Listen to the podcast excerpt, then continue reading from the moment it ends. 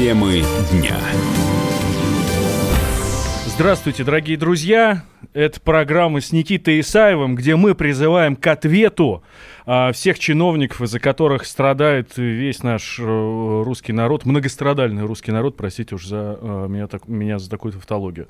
Никита, здравствуй. Да, всем добрый день. Валентин, добрый день. И мы определились с названием программы. Да, злая политика. Это злая потому политика. что я такой злой, или, или как бы люди злые, или, или жизнь боль? Мы, э, потому, во-первых, потому что жизнь боль, а во-вторых, э, да, первый вариант, потому что ты такой злой, мы долго в редакции обсуждали это и решили, что вот это слово тебе подходит лучше всего. Ну, я Ну, как, все- это исключительно, когда Никита Исаев говорит про политику. Э, Исключительно, когда Никита Исаев говорит с политиками. Э, Вот давай вот таким образом поставим этот Давай. вопрос. Договорились. Это «Злая политика» с Никитой Исаевым. Собственно, программа определила свой формат. И почему она злая? Я так правильно понимаю, что мы все-таки решили поставить к ногтю всех, кто э, каждую неделю, э, так сказать, нарушает что-то, а потом забываются, потому что накрываются другими информационными поводами, но мы их не упустим. Да, это абсолютно правда. А, Как бы то ни было, ни один чиновник, который делает какое-то зло для нашего народа, а, не пройдет мимо нашей программы, и мы обязательно, обязательно заставим его отвечать за всю эту историю. И сегодня будем, кстати, разбираться с тем, что происходит у нас в Сибири, а там э, не то чтобы беда, не то чтобы чрезвычайное положение, которое, кстати, объявлено и в э, Красноярском крае, в некоторых районах, там в Канске, и в, э, В Иркутской области, да. Тайшетский, Тулунский, Нижнеудинский район. Они мне все понятны известны. В прошлом году мы вместе с комсомолкой проезжали по стране. Я проезжал эти районы, я общался с людьми, я знаю все эти... И люди ждали, люди, очевидно, ожидали того, что это может произойти. И поэтому э, относительно небольшое количество жертв, слава богу, это во многом от сознательности людей, а не потому, что замечательные чиновники смогли обеспечить эту безопасность. Да, а о чем мы говорим? Вдруг кто-то не знает, ну вдруг, вдруг, наводнение.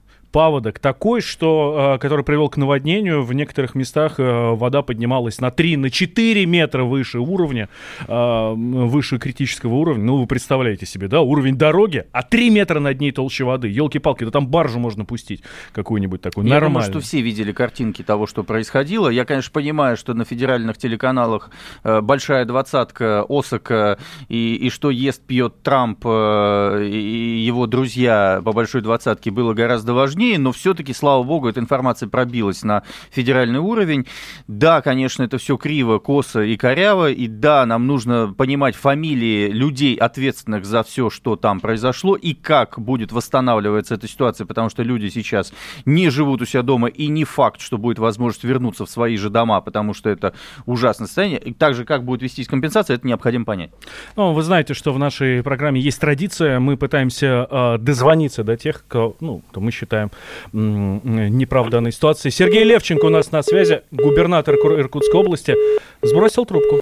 А вот Сергей Левченко как-то странно себя вел с самого начала. Курточку-то он надел модную на встречу с Владимиром Путиным, э, МЧСовскую и так далее. Такой бравый генерал-коммунист. Но, э, честно говоря, вот пока я не наблюдаю, что он взял хотя бы себе, на себя каким-то образом ответственность. Э, и поэтому хотелось бы, конечно, его услышать. Надеюсь, что сбрасывать телефон не будет. Ну, один раз сбросил, может быть, не понял э, Сергей Георгиевич, к- что ну, там звоним ему из нашего эфира. Сейчас попробуем перезвонить. Очень надеюсь, что мы услышим, э, очень, очень надеюсь, что мы услышим гудки хотя бы. Но вообще, вот соответственно, действительно Сергей вопрос. Георгиевич Вот э, возьмет. губернатор, да, скажет, а Да, Сергей Георгиевич, здравствуйте. Пока это здравствуйте его гудки. Ну, здравствуйте, хотя бы гудки, уже приятно, да. Да? Очень а вот вообще люди могут до своего губернатора когда-нибудь дозвониться? Ну, вот так вот, самостоятельно. Ну, В этом плане, э, я знаю, Юнусбек Евкуров был молодец, его номер знали все. Он Да? на сайте, да. На сайте был телефон. Ну, по крайней мере, он нам об этом в эфире рассказывал, да. Ага. Я напомню, что мы звоним Сергею Левченко, губернатору Иркутской области. Один раз он трубку взял, но сразу же сбросил. Вот буквально там несколько... После того, как минут представили, что это радио «Комсомольская правда»? Да, ну когда А. он понял, что когда он понял, что это эфир, сразу бросил трубку. Понятно. А, вопрос вообще, а губернатор-то отвечает за это обстоятельство? Может быть, это МЧС должно отвечать? Может быть, это должен быть начальник, глава района какой-то отвечать? Или это... А давай мы тогда, давай мы тогда и позвоним э, Юрию Карих, это мэр Тулуна, или как э, местные называют его Тулуна. Мгм. А, э, Юрий Владимирович, может быть, он тогда скажет нам, что происходит, кто виноват и кто вообще понесет ответственность и несет ответственность. Давайте.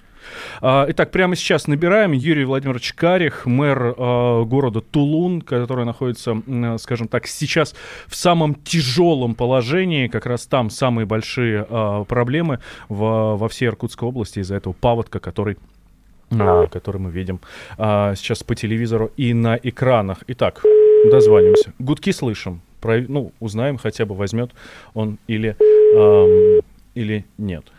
Юрий Владимирович, Юрий Владимирович, возьмите трубку, пожалуйста.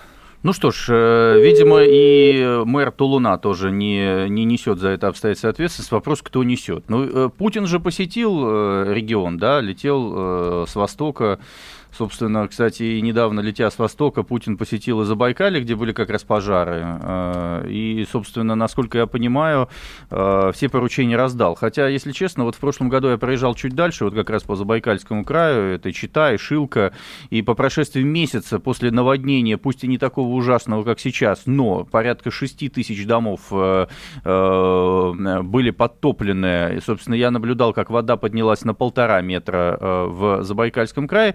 И люди мне говорили о том, что компенсации, которые бюджет должен брать на себя, 10 тысяч рублей, э, им не выплачивают. Я просто предполагаю, что если эта ситуация замылится этим летом, когда вся страна уедет на огороды и будет спокойно копать картошку, там-то люди останутся и без жилья, и без компенсации и так далее. А вы, кстати, в курсе о том, что вот министр финансов Силуанов вообще предлагает из бюджета не выплачивать, э, э, не выплачивать компенсации э, со следующего года. Это в рамках оптимизации бюджета бюджета. Теперь, как бы, говорит, вот будет, страхуйте, пожалуйста, в государственных компаниях, фактически введя новый налог, как в свое время ОСАГО был введен, как, так сказать, там тарифы ЖКХ э, на капремонт. А сейчас, говорит, вот страхуйте свое имущество для того, чтобы в случае стихийных бедствий это происходило. Э, ну, я считаю, что это несколько позорная ситуация. Это не такие большие деньги из бюджета, насколько я знаю, ежегодно на компенсацию э, от стихийных бедствий закладывается 15-20 миллиардов рублей. Ну, просто вот для того, чтобы сравнить, инвестиционная программа РЖД – это 680 миллиардов рублей, а «Газпрома» милли... Э, триллион э, 400 миллиардов рублей. И я считаю, что такие вот вопросы, которые э, сейчас стоят, необходимо это делать. Тем более, все, что произошло, это прямые действия власти. Мы же отлично понимаем, что там происходило. Сейчас мы звоним представителю Заксобрания Иркутской области, да. э, господину Соколу. Да. Попробуем у него узнать, может быть, он знает, кто ответит за то, что сейчас происходит в Иркутской области и почему страдают люди. Ну, как-то чиновники э, Иркутской области не особо идут.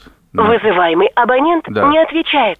Ваш не звонок был Спасибо. переадресован. Я на самом деле считаю, что это очень показательно, Валентин. Объясню почему. Дело в том, что власть, которая демонстрирует э, свое единение с обществом, э, особенно во время избирательной кампании, напомню, в Иркутской области сейчас будет 70 муниципальных выборов, в том числе мэра Иркутска, мэра Братска, мэры, мэры и главы районов других городов, муниципальные депутаты, они сейчас все активны. Они наклеивали наклеечки, видел, да, Единой России на вот гуманитарную помощь, которую собирали люди. Вот этот вот это вот позор разговор, который сейчас на всю страну э, звучит. Не знаю, насколько он дошел до радиослушателей, но в любом случае.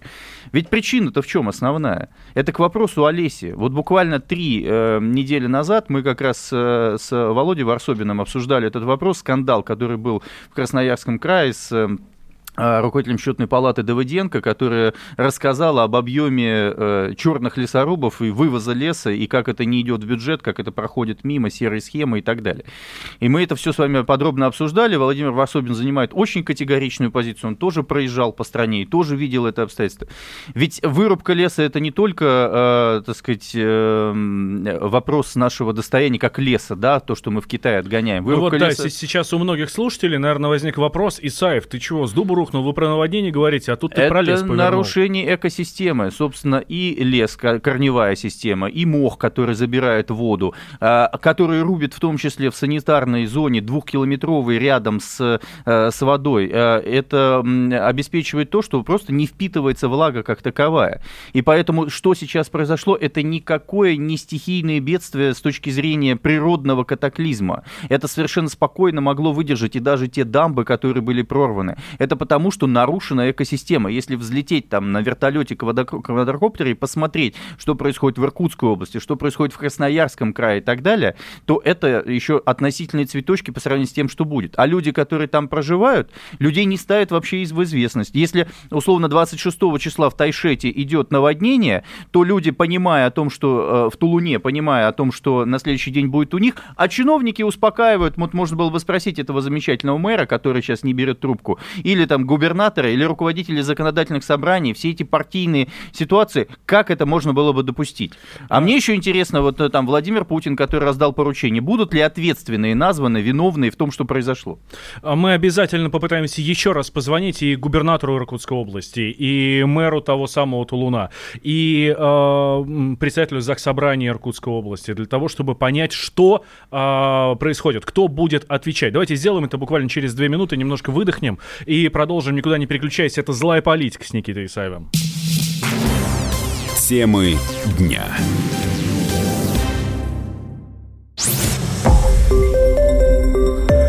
Радио «Комсомольская правда». Более сотни городов вещания и многомиллионная аудитория. Барнаул 106 и 8 FM. Эм. Новосибирск 98 и 3 FM. Эм. Абакан 105 и 3 FM. Эм. Москва 97 и 2 FM. Слушаем всей страной.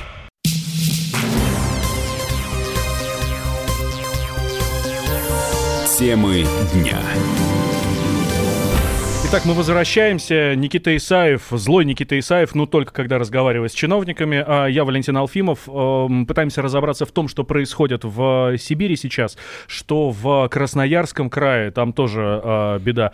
Пришла беда, как раз уже после Иркутской области, сейчас пришла в Красноярск. Канск страдает, э, в, в Канске уже паводок, э, в Канске уже наводнение. Ну что ж, пытаемся еще раз дозвониться. Я обещал, что мы еще раз позвоним Сергею Левченко, это губернатору Иркутской области, который расскажет, что же происходит там-то сейчас в, в Иркутской области. Кстати, э, с точки зрения не только экологической, или вернее и экологической катастрофы в том числе, э, вот наблюдая в прошлом году в Чите, что происходило, там же вода поднялась, а люди жили в бараках. Собственно, рядом туалет был на улице, и все это поднялось, так сказать, и залило часть Читы, город Шилка, там... Да. Сергей Левченко, пытаемся дозвониться.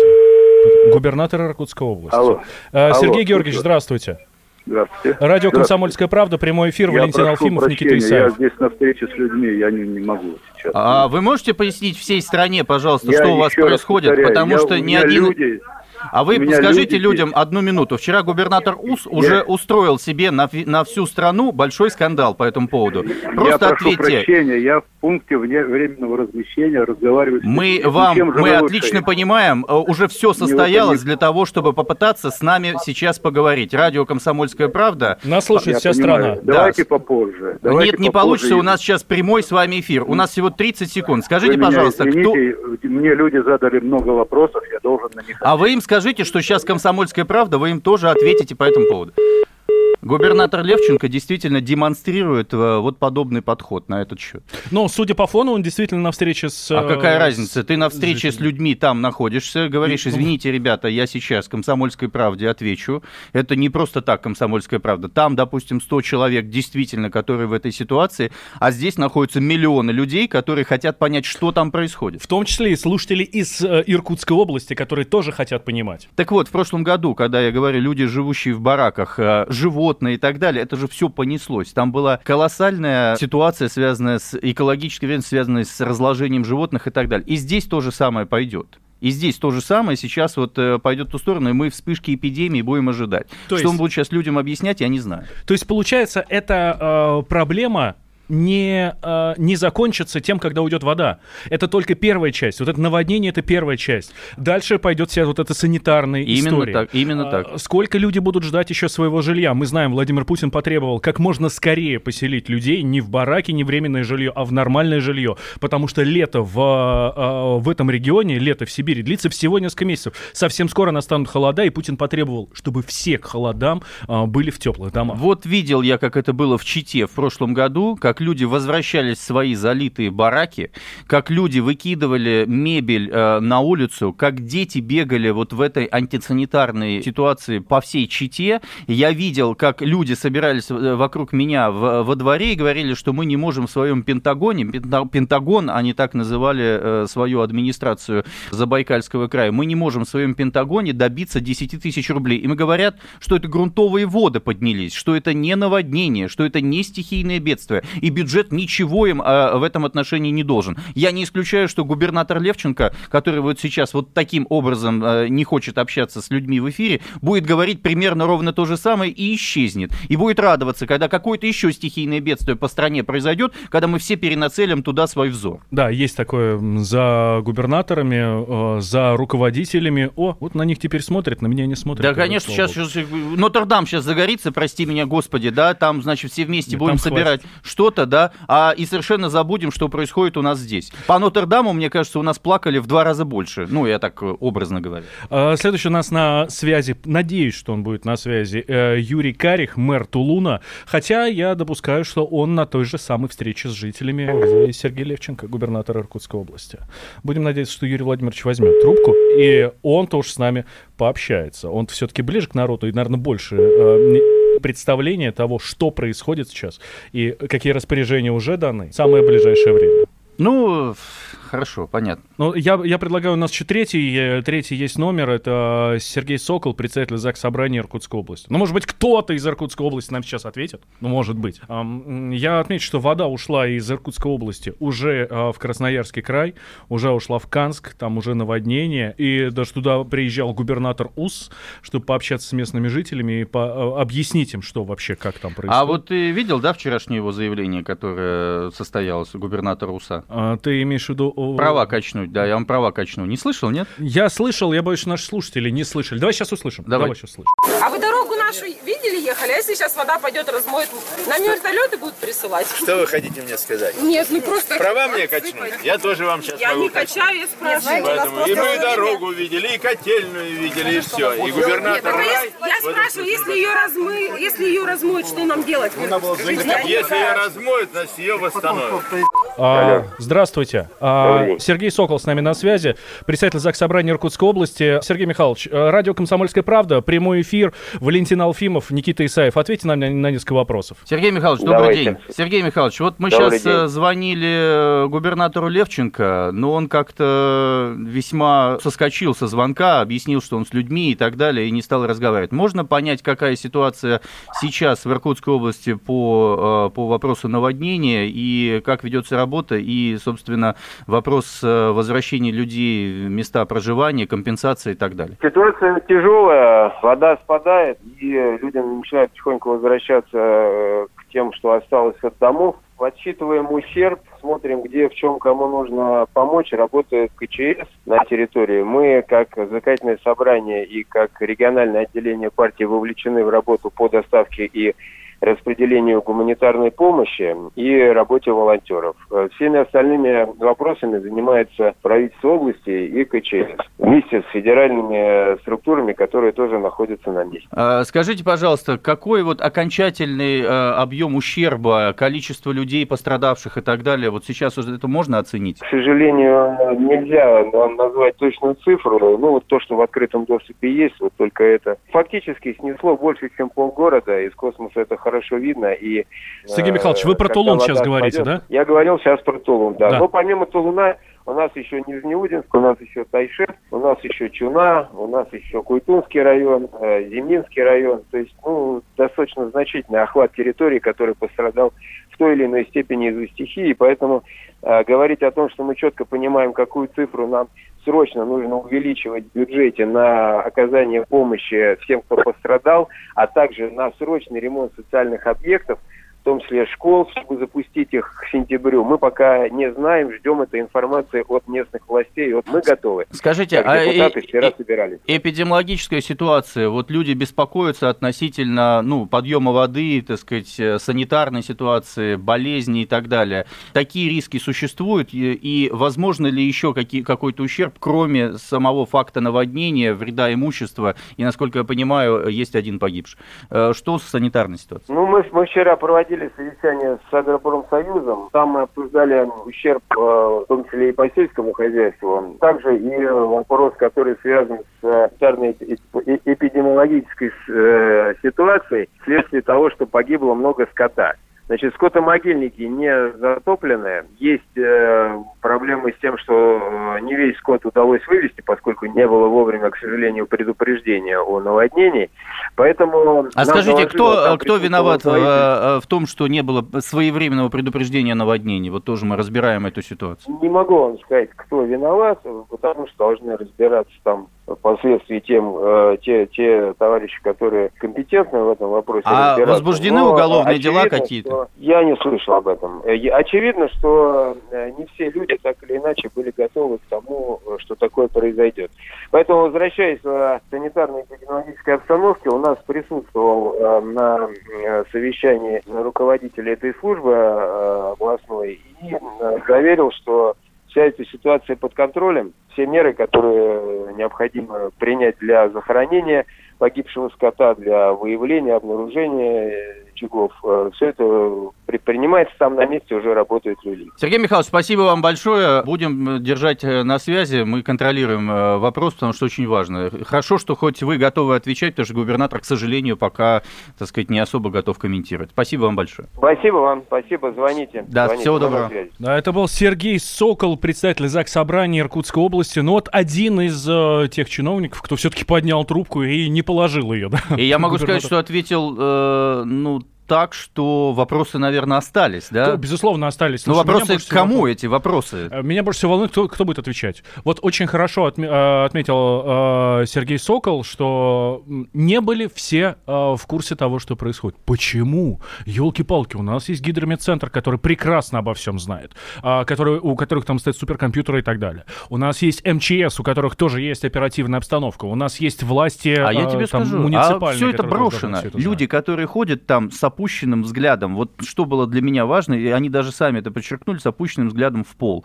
В абсолютном бесперспективности, вообще непонимании, что, что почему они брошены и так далее. Это брошенная страна, по большому счету, вот мы должны с вами это понимать. И реакция чиновников, которые сами задают вопрос, мы не понимаем, почему не было информирования. Мы не понимаем, были ли возбуждены уголовные дела. Мы не понимаем, кто является виноватым в этом вопросе. Мы должны это получить. Мы не мести хотим от э, того, чтобы кого-то там посадить или распнуть и так далее. Мы хотим, чтобы подобное было исключено. Вот мы во второй части программы сейчас будем обсуждать тоже свершившийся факт обмеления Волги, и тоже есть огромный вопрос к тому. Да, где-то воды много, где-то воды мало. А, давайте после новостей вернемся. Никита Исаев, я Валентин Алфимов. Не переключайтесь, друзья.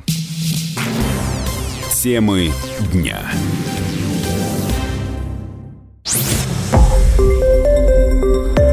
Радио «Комсомольская правда». Более сотни городов вещания и многомиллионная аудитория. Керчь 103 и 6 FM. Эм. Севастополь 107 и 7 FM. Эм. Симферополь 107 и 8 FM. Эм. Москва 97 и 2 FM. Слушаем всей страной.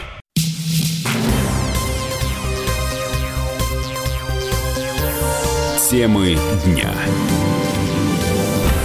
Итак, мы возвращаемся. Никита Исаев, я Валентин Алфимов. Э, говорим о ситуации с водой у нас в стране. Если до этого мы э, обратили свой взгляд исключительно на Сибирь, там, конечно, катастрофическая ситуация. Там не просто паводок или чрезвычайное происшествие, там катастрофа, катастрофа национального масштаба. Затопила э, Иркутскую область, ну, часть, некоторые районы Иркутской области. Вот мы э, разговаривали буквально в прошлой части с э, Сергеем Соколом, председателем Заксобрания Иркутской области, и э, спросили у него, ну, как у вас там обстановка? Вдруг кто-то не слышал. Спросили, как то у нас обстановка, и он говорит, у нас полгорода смыло. Это он говорит про Тулун. Да, это не самый большой город, он, он размером не с Москву, не с Мехико, там на 25 Нет, миллионов. Друзья мои, ну, это райцентр. Это райцентр, это десятки тысяч человек, проживающих там. Это э, находится на федеральной трассе, вот прям федеральная трасса, Тайшет, Тулун, Нижнеудинск э, и дальше уже Иркутск мы подъезжаем. Это на федеральной трассе находится. Сейчас же обрезана федеральная трасса, она просто не работает. У нас нет логистики там сейчас сейчас. Она просто смыта. Понимаете, что происходит? Мы же видели кадры, мост стал кладбищем для этих домов, которые э, туда прибило. Ну, конечно, ужасная ситуация. И еще ужасная ситуация, катастрофическая, но э, совершенно в обратную сторону, на Волге, потому что в Волге нет воды. Она обмелела катастрофически, настолько, что начинает вымирать рыба. 90% белуги просто вымерла. 90%! Мы можем вообще Я просто рыбу. помню э, э, свое детство, и я помню, как высыхало Аральское море, э, реки Амударья, Сырдарья, ну это Средняя Азия, это там соответствующий климат, это 40 плюс э, э, температуры, это Волга, извините, я э, был на Волге в местах в 20, начиная с самого начала, с истока, с озера Волго в Тверской области, где э, у меня отец рядом живет, и до, соответственно, Астрахани, до Устья, до впадения в так называемое в Каспийское море, как мы э, привыкли говорить. На всех точках. Я видел ее в Камышине пятикилометровую, я видел ее там, я не знаю, в Тверской области, в Конаково и так далее. Везде. И как так происходит в нашей стране, в э, европейской части, на нашей среднерусской равнине, где нет таких, такой засухи, где на средней, верхней и нижней Волге в целом ну, достаточно комфортный климат? Что происходит? Потому что это уже не река, по большому счету. Она перестала быть рекой. Это сеть гидротехнических сооружений, каскадов и так далее. И именно человек управляет этим. И все, что произошло, это обмеление Волги, имеется в виду, это просто рук, дело рук человеческих. К- косые руки, которые растут из из вот тех самых мест. Ты очень хорошо сказал, человек этим управляет, а сразу, что мне пришло в голову, все, чем управляет человек, превращается в, ну, скажем, исчезает, давай так скажем, чтобы помягче, чтобы это можно было, чтобы это могло прозвучать в эфире наш. У нас есть э, звоночек, да, я правильно понимаю? Да, пытаемся дозвониться, мы сейчас возьмет трубку все-таки Олег Шейн, депутат Госдумы, он глубоко погружен в этот вопрос, э, он... Э, ждем, ждем, да. Давай продолжим тогда говорить, потому что, возвращаясь к этой ситуации, ведь это же комплекс проблем. Это рыба, понятно, о чем ты говоришь, да? Сюда сейчас э, в Волжский бассейн уже заходит рыба, там, балтийская рыба. И я просто помню, как все вот это вот паломничество в Астрахань э, на Ахтубу ехать на рыбную ловлю. Сейчас с этим проблема, по большому счету. Сейчас просто, ну, побухать ездить, да? Да, именно так. Угу. Олег Шейн с нами на связи, депутат Государственной Думы. Олег Васильевич, здравствуйте. Э, добрый день. Олег Васильевич, добрый день. Никита Исаев, приветствую. Радио «Комсомольская правда», программа «Злая политика». Вот такой. Олег Васильевич, у нас вопрос, э, связанный с катастрофической ситуацией с Волгой, с э, ситуацией, связанной с обмелением Волги. Мы вот разбираем, пытаемся понимать, то есть у нас в первой части было, было наводнение в Иркутской области, в Красноярском крае, мы разбирали, как там такая большая вода, а с другой стороны, соответственно, на нашей Волге э, такое обмеление. Э, вы, депутат Государственной Думы, э, представляете Астраханскую область, там, где Устье, там, где Волга впадает, соответственно, в Каспийское море. Отлично понимаете проблематику. Знаю, что встречались с министром природопользования и экологии Кобылкиным, обсуждали этот вопрос. Вы в теме этого вопроса. Скажите, пожалуйста, что происходит? Разрушение науки. Именно оно является причиной ошибочных государственных решений. Потому что если у нас нет научного прогнозирования, то мы не понимаем, что делать. Я напомню, что не далее, как в феврале, публично заявлялось с высоких трибун и кабинетов о том, что на Волге, напротив, ожидается могучий паводок, и необходимо строить дамбы, берегоукрепительные сооружения, э, с тем, чтобы избежать подтопления. Это был февраль. В мае мы понимаем, что вместо сверхнаводнения нас ожидает сверхзасуха. Если бы научное прогнозирование было бы более точным, э, то можно было бы зимой, еще осенью, чуть придержать воду в водохранилищах, и был бы некий дополнительный накопленный ресурс. Почему возникает проблема с научным прогнозированием? Потому что система Росгидромета оказалась сильно разрушена. В Советском Союзе в Росгидромете работало порядка тысячи человек, сейчас 400. В Советском Союзе у этих людей средняя заработная плата была 500 рублей э, в условиях, когда учитель либо инженер получал примерно 100. Э, в Советском Союзе на Волге было 4000 э, гидропунктов, гидропостов, э, которые осуществляли замеры по промерзанию почвы, по объему вып- выпавших осадков, снегозапасы и так далее. Сейчас не 4 тысячи, а 2700. И вот это сжатие э, финансирования прикладной науки, оно продолжается. Я сейчас стараюсь помочь э, последнему российскому научному институту, который э, изучает проблемы изменение уровня Каспийского моря. Как известно, оно то повышается, то понижается. Это специфический бассейн. И вот единственный российский научный институт, который занят этими исследованиями, э, сейчас вошел в зону риска и угрозы закрытия. Поэтому требуется решение государства, направленное именно на финансирование прикладных научных исследований, куда мы будем иметь более точный прогноз, и тогда мы по-другому будем регулировать э, систему работы наших водохранилищ. А, Олег Васильевич, смотрите, вы депутат Государственной Думы. Вот сейчас все говорят о национальных проектах. И Владимир Путин регулярно говорит, правительство говорит, все хотят их контролировать, в том числе и Государственная Дума, партии, следственные комитеты, прокуратура и так далее. Насколько я знаю, в национальном проекте, связанном с Волгой, вот под программой, или как она называется, 208 миллиардов рублей.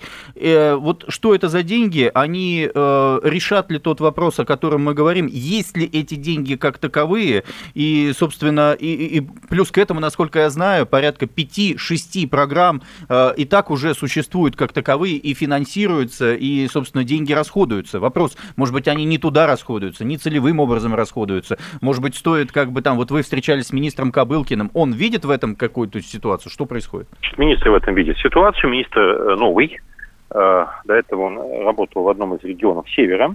Но, кстати, он уроженец Астраханской области, поэтому мы с ним э, очень быстро нашли взаимопонимание. Э, национальный проект – это замечательная вещь. Они впервые предполагают финансирование между федералами и регионами по соотношению 97 к 3. То есть 97% денег, скажем, Астраханской области дают федералы, только 3% территории. Это замечательные условия, которых не было никогда. Возникает другой вопрос. Все ли учтено в национальных проектах? На самом деле, в проектах в первую очередь учтены э, э, задачи, связанные с капитальным строительством, с капитальными объектами. Возвращаясь к теме Волги, нам необходимо финансировать заработную плату людей, финансировать ставки этих людей, финансировать прикладные научные исследования. Это другое. На сегодняшний момент это в национальные проекты не входит, но это то, что должно по-любому финансироваться из нашего богатого бюджета. Понятно. Ну, то есть есть эти деньги или нет, по вашему мнению?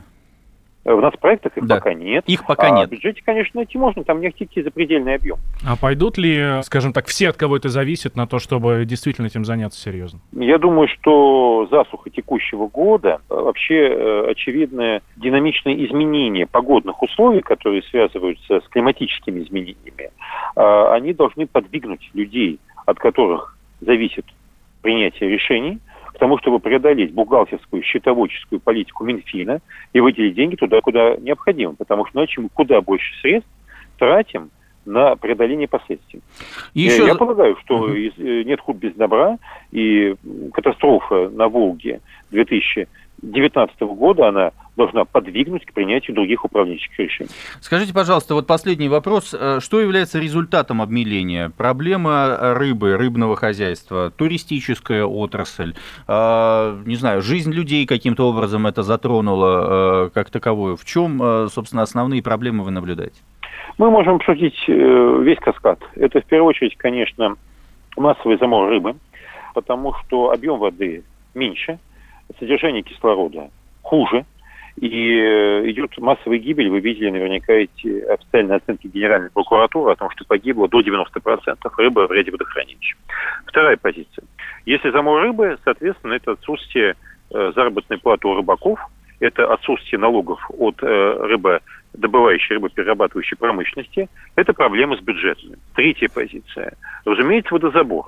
Потому что в случае, когда вода не доходит до отдельных сел и поселков, то необходимо предпринимать отдельные дополнительные меры, ставить э, насосные, ставить повысительные насосные, для того, чтобы прогнать эту воду э, к жилым домам, э, и не только, кстати, ведь к жилым домам.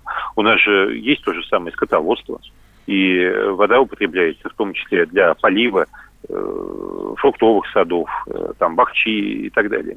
Uh-huh. Конечно, это проблема судоходства, тоже не будем здесь забывать а, и о нем. То есть это грузоперевозки, и объективно, если возникают проблемы с судоходством, то, по идее, должен вырасти э, и э, размер стоимости за перевозки, причем на всем каскаде транспорта. То есть мы имеем комплексные проблемы, Олег поскольку Васильевич. река, это, река – это жизнь. Спасибо вам большое. Очень подробно все осветили. Обязательно «Комсомольская правда» включается в освещение этого вопроса, потому что вы правильно сказали, что не бывает худо без добра, и рассчитываем на то, что нынешний год позволит нам вот оттолкнуться от этой проблемы и начать ее решать, в том числе с участием средств массовой информации. Спасибо. Олег Шейн был с нами на связи, депутат Государственной Думы. Ну что ж, друзья, это «Злая политика». Спасибо, что вы с нами. Темы дня.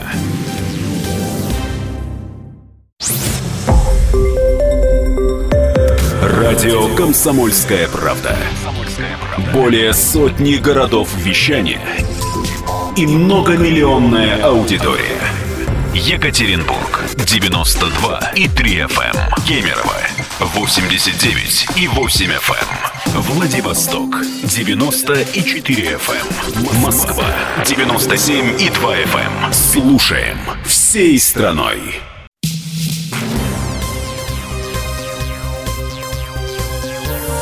Темы дня.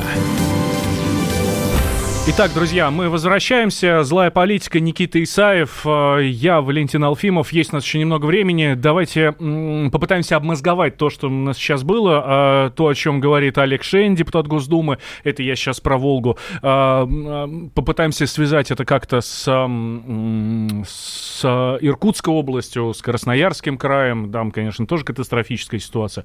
Что происходит, Никит? Вот нам Шейн говорит, что проблема а, с Волгой в том, что у нас умерла наука. Ну, действительно, наука, мы ее добивали, добивали, но не мы с тобой, да, э, страна, добивала, добивала ее, ну, видимо, окончательно добила, так что у нас беда теперь даже с водой, даже Волга мелеет, при том, что уж куда дальше. А, повторюсь, э, действительно, э, э, наука это то, ну, ведь вопрос научного прогнозирования, да, по сути, э, там, прогноз погоды, над которым мы привыкли смеяться, да, э, где симпатичные девушки или, так сказать, умные дядечки в очочках там нам что-то рассказывают, и где какой фронт пройдет и так далее. А это... еще рекламируют рекламируют всякую историю от простатита, а, геморроя там, и так далее. Э, это, по-моему, во время гонок Формулы-1, а там, э, значит, чтобы ты не поперхнулся и, и не, не прокашлялся или закашлялся, наоборот, и так далее. В любом случае, да.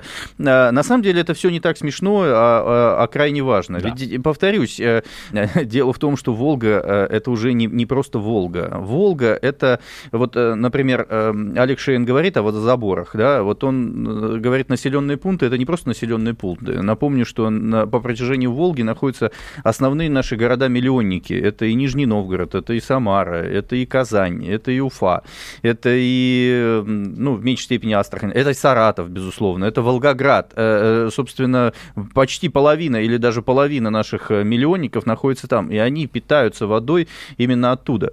Ведь дело в том, что это вот просто какой-то дядя с этим краном, да, вот он посчитал, что вот сейчас много снега выпало, значит, соответственно, будет большой паводок. И вот, собственно, почесал где-то реп Антроповой. На, ему на это выделено несколько там десятков миллионов рублей. Эти десятков миллионов рублей отчитываться не нужно, потому что это некая прогнозируемая история, и всегда можно, как мы увидели сегодня в рамках нашего разговора, перекинуть ответственность на кого угодно. Он этот вентиль отключил там или включил, воду спустил, а вода пришла, и вот что у нас получается. Радует только одно в этом отношении. Если это человеческая проблема, и если руки приставить туда, куда нужно, то, скорее всего, мы с этой ситуацией, наверное, можем все-таки справиться. И это даже не вопрос в исключительном количестве денег. Да, вот э, Олег Васильевич Шейн говорит о том, что работало тысячу человек э, э, в Росгидромете э, в РСФСР, а сейчас работает 400 человек. Ну, то есть, грубо говоря, найти зарплату и найти финансирование на оставшиеся там 600 человек, и чтобы это были вопросы профессионализма этих 600 человек или вообще тысячи человек, я думаю, что такие возможности совершенно точно есть. Русский человек готов, уж ради Волги-то точно. Собственно, здесь-то и создавал создавалась русская государственность на Волге и на Днепре. Это тоже не стоит э, забывать.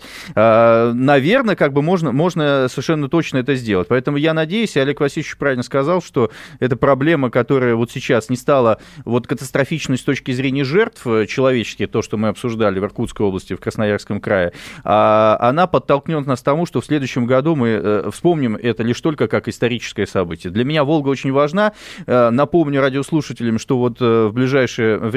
Завтра я выезжаю на машине по стране в регулярный свой летний э, выезд по всем регионам. Мы это сопровождаем э, съемками фильмов, э, рассказом об этом э, на страницах «Комсомольской правды», на радио «Комсомольская правда». И в том числе э, я еду до Кавказа, обратно буду возвращаясь вдоль Волги, как раз начиная от Астрахани и аж до, собственно, Ярославля. Э, мы проедем все вот эти города, э, которые находятся, и снимем специально фильм, сделаем специальные репортажи для этого на радио «Комсомольская правда» и на «Комсомольской правде» на странице для того, чтобы э, «Комсомольская правда» смогла внести свой, свою лепту для того, чтобы исправить ситуацию. Но если Никита уезжает, это вовсе не означает, что наша программа выходить не будет. Нет. Наша программа будет выходить из регионов, раз. Наша программа будет и в видеоформате, поскольку это будет скайп включение. Наша программа будет с конкретными региональными проблемами. Я думаю, что мы в регионах пригласим ответственных чиновников и спросим их напрямую э, по тем вопросам, которые возникают, то, что все регионы имеют во многом идентичные проблемы, и люди, которые слышат о проблеме в Пензенской области, в Магаданской области, в Иркутской области, в Красноярском крае, в Челябинской области и так далее, по сути, видят проблемы, которые они наблюдают, выходя из своего дома. Поэтому программа не просто не продолжает, не останавливает свою работу, а она именно проедется по тем местам, чтобы воочию и ручками все это отработать. А, знаешь, Никит, чем я прямо сейчас занимаюсь? Я сижу на сайте э, приемной комиссии, центральной приемной комиссии э, Московского государственного университета. Так что ты э, решил получить образование?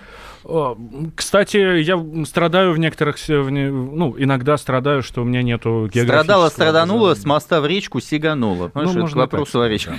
Я а, сейчас смотрю проходные баллы в 2018 году на бюджетные места в МГУ. Так. На бюджет. Проходные баллы по ЕГЭ. Так. А, естественно, в связи с а, нашим с тобой разговором о катастрофической ситуации в нашей эм, экологической, эм, в нашем экологическом на, направлении, направление. Вот смотри, географический факультет. А мало кто знает, что в МГУ есть географический факультет. Ну, обычно экономисты, там, угу. международка, там всякое. Да. Нет, в МГУ есть геофак. Есть. И он, кстати, очень классный. У них очень серьезная база. Да. А, на э, географическом факультете есть направление экология и природопользование. Так. Из 400 баллов, ну, нужно сдавать 4 экзамена, да. соответственно, да. 400 баллов. ЕГЭ. Проходной в прошлом году 297. То есть этот какой-то троечник отъявленный вполне может э, прийти туда, и то еще и не идут. Меньше только на геологическом факультете по направлению геология. А это к вопросу... 276. Да, это к вопросу... Я, я, да, для да. примера, для примера, э, ну, здесь есть еще меньше, но это очно-заочные, то есть uh-huh. это вечерники. Uh-huh. Это вечер... Ну, то, здесь понятно. А, э, ну, для сравнения, э, юридический факультет направления юриспруденции 346 э, баллов, журналистика, факультет журналистики на журфаке, да, 348 баллов, uh-huh. э, факультет иностранных языков и регионоведения, лингвистика, 378 А скажи, на, со- на социологическом сколько у меня дочь поступила в прошлом году э, на социологический МГУ? 309. 309. Ну, тоже да. так. Могла бы поднапрячься и на журналистику да. пойти. А вот, например, выше э, э, на направлении телевидения, на высшей школы телевидения, 360 баллов. А это 359. все девочки хотят в кадре быть, ты понимаешь? А на географию 297. А я объясню тебе. На экологию к... 200, она никому не это нужна. Это к вопросу, вот не то, что никому, это государству не нужно. Государство не говорит о перспективности этой профессии. А ты понимаешь, какой уровень востребованности с учетом социальной значимости и политической значимости, и как это влияет на ситуацию в стране, то есть ситуация там в Архангельской области, это же экология, ситуация в Челябинской области, вредные выбросы, это экология, ситуация сейчас в Иркутске, это в том числе вопрос экологии, а, Астраханская область, все 15 15 субъектов федерации вдоль Волги, это чистой воды экология, мусорные проблемы и так далее занимайся, не перезанимайся э, этим обстоятельством. Уверен, что это будет востребовано и с точки зрения, э, так сказать, обеспечения там зарплатами и так далее. Потому что не только государство, но и частные компании будут идти в эту историю. Не государственные фонды, которые будут это делать. Это необходимо делать. А государство у нас считает, что это по остаточному принципу. Равно так же, как и многочисленное количество других вопросов. Там, я не знаю, там молодежная политика и так далее. Во что это выливается, мы с вами наблюдаем на детских молодежных форумах и так далее. То есть я тебя очень хорошо понимаю. Вопрос образования образования и науки, они в корне вот здесь находятся, да. И это крайне интересно. География — это один из моих любимых предметов был, например, в школе. Ну, то есть, я не знаю, там, столица Мадагаскара. Мадагаскар. Антанариву. Мадагаскар. Ну, будем считать, что географию там э, русскую. А я после того, как проехал всю свою страну, нашу страну, э, всю Россию, для меня, я понимаю, насколько это, может быть, недоподанный предмет э, людям. А вопросы экологии сейчас вопросы, мне кажется, номер один. В частности, например, в Челябинской области вот люди не ЖКХ ставят на проблему номер один, не там вопросы здравоохранения, безопасности, дорог, там, коррупции, там, пенсионная даже тема. 85% населения считает, что экологическая проблема есть проблема номер один для жителей Челябинской области. Люди выходят, у них глаза слепаются, ты понимаешь, да, ситуация в стране. А кто этим будет заниматься? Внимание, вопрос. Ну, о чем говорил в том числе Олег Шейн. А, ну вот э, Олег Шейн говорит, что есть шансы обратить внимание власти на то, что катастрофическая ситуация, есть шансы попытаться выделить какие-то деньги на, ну, тем же институтом, который борется с, э, борется с экологией, хотел сказать, не борется за экологию. А, у нас буквально пару минут до конца. Как ты считаешь? У нас вообще хоть что-то изменится в этом а, Ты знаешь, это вопрос политической воли. И я, поскольку занимаюсь политикой в том числе, да, у нас злая политика, да, а, понимаю одно. Государство начинает шевелиться, когда а, кто-то становится для них проблемой. Когда, условно, проблемой становятся обманутые дольщики в Краснодарском крае, которых там десятки тысяч. Вот когда я приезжаю в регион, вывожу людей там на митинги, пикеты и так далее, начинается суета, начинаются, значит, какие-то программы вставлять. Потому что понимают, что люди выходят на улицу, это становится опасно. А То, пока что... люди не выходят? А пока люди не выходят, это вообще не является проблемой. А для региональных проблем, для, для региональных чиновников, вот, например, Полевченко, да, а, а, не знаю, понимает он или нет, что вот сегодня он, ну, опустил свой уровень доверия к себе не только только у жителей э, Иркутской области, которые, задавая ему сейчас вопросы, он, наверное, будет также мычать э, вместе с ними, но и на всю страну это произойдет. Э, можно, конечно, говорить, вот, его там мочат какие-то там, значит, федеральные каналы, что он там убил медведя, шатуна, там, что это вот он не, не имел права это делать и так далее. Ну, хорошо, парень, да, давай будем считать, что это полгода назад было, что-то вовремя не сделали, какая-то спланированная атака. Сейчас, пожалуйста, у тебя есть возможность реабилитироваться. Не просто надевай красивый костюмчик, а ты ответь людям вот по этому вопросу. На тебя вся страна сейчас смотрит. Ничего не происходит по этому поводу. Поэтому это к вопросу о том, что пока ты не станешь для них проблемой, это не будет происходить. А проблему создают средства массовой информации. Я уверен, что вот эту проблему, которую создает злая политика на радио «Комсомольская правда» и в целом э, редакция э, «Комсомольской правды» сможет заставить это делать. Возвращаясь к этому, да, эти проблемы можно решить. В частности, с проблемой обмеления Волги. Никита Исаев, Валентин Алфимов, «Злая политика». Через неделю вернемся, друзья, никуда не переключайтесь. Спасибо, всем до свидания. Темы дня.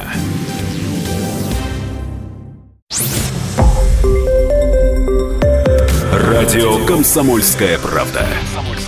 Более сотни городов вещания и многомиллионная аудитория. Владимир 104 и 3 FM. Пермь 96 и 6 FM. Эм. Ижевск 107 и 6 FM. Эм. Москва 97 и 2 FM. Эм. Слушаем всей страной.